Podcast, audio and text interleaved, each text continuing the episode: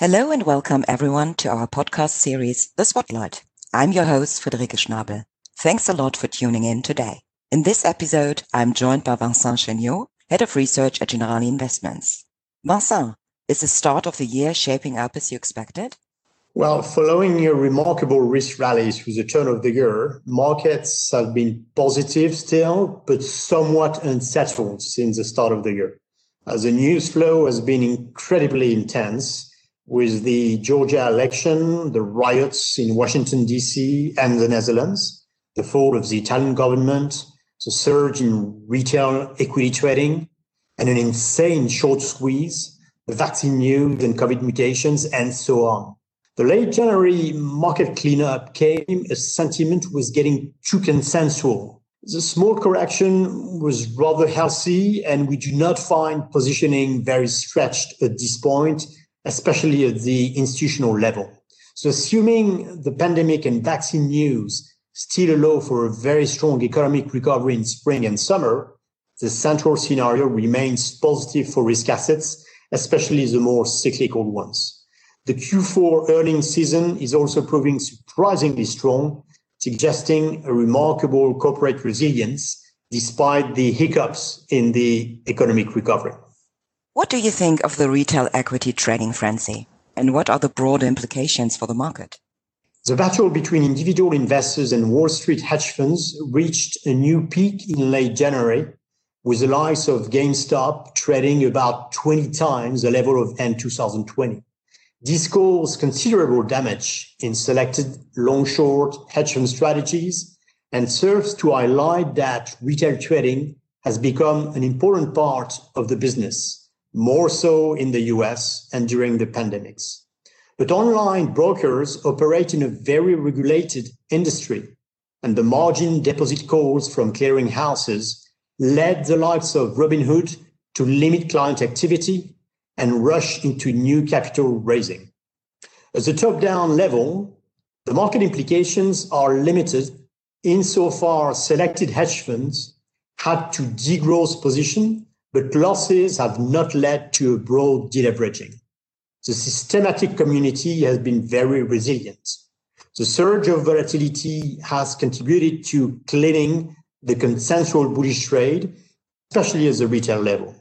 Typically, the American Association of Individual Investors survey has pulled back quite heavily from the December peak. The volumes put call ratio remains very low, which is a concern, but even there, the bias towards bullish trades has started to deflate. What about the economy? Is the strong 2021 recovery on track despite the ongoing social restrictions? Our global growth forecast for this year at 5.3% is about half a point higher than it was two months ago, partly because Q4 has proved less bad than expected, which improves the carryover effect. But this global revision embeds strong geographical differences.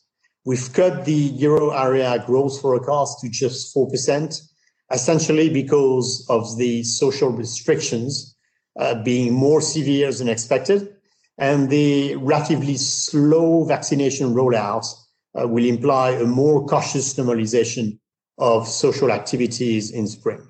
But we've revised US GDP growth up to more than 6%, in part because the tiny democratic blue wave will imply another fiscal stimulus in the region of $1 trillion, we think.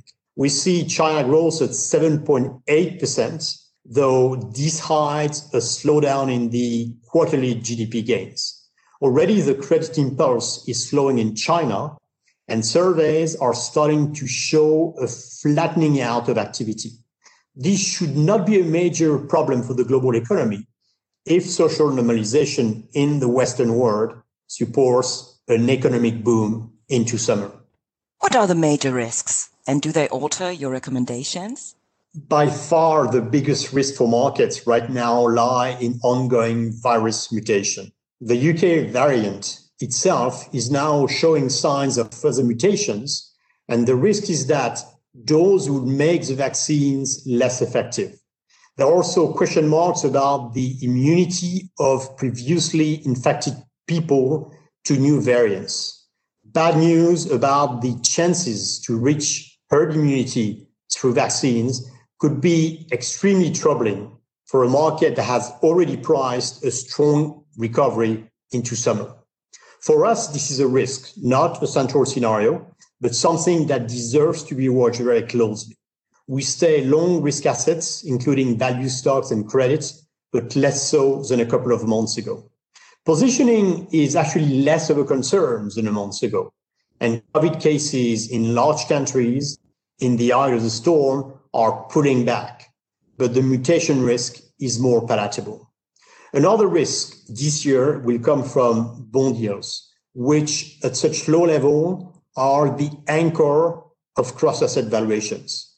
We expect any rise to be moderate, in part because central banks are guarding the tempo, but inflation will pick up strongly on both sides of the Atlantic into spring and summer.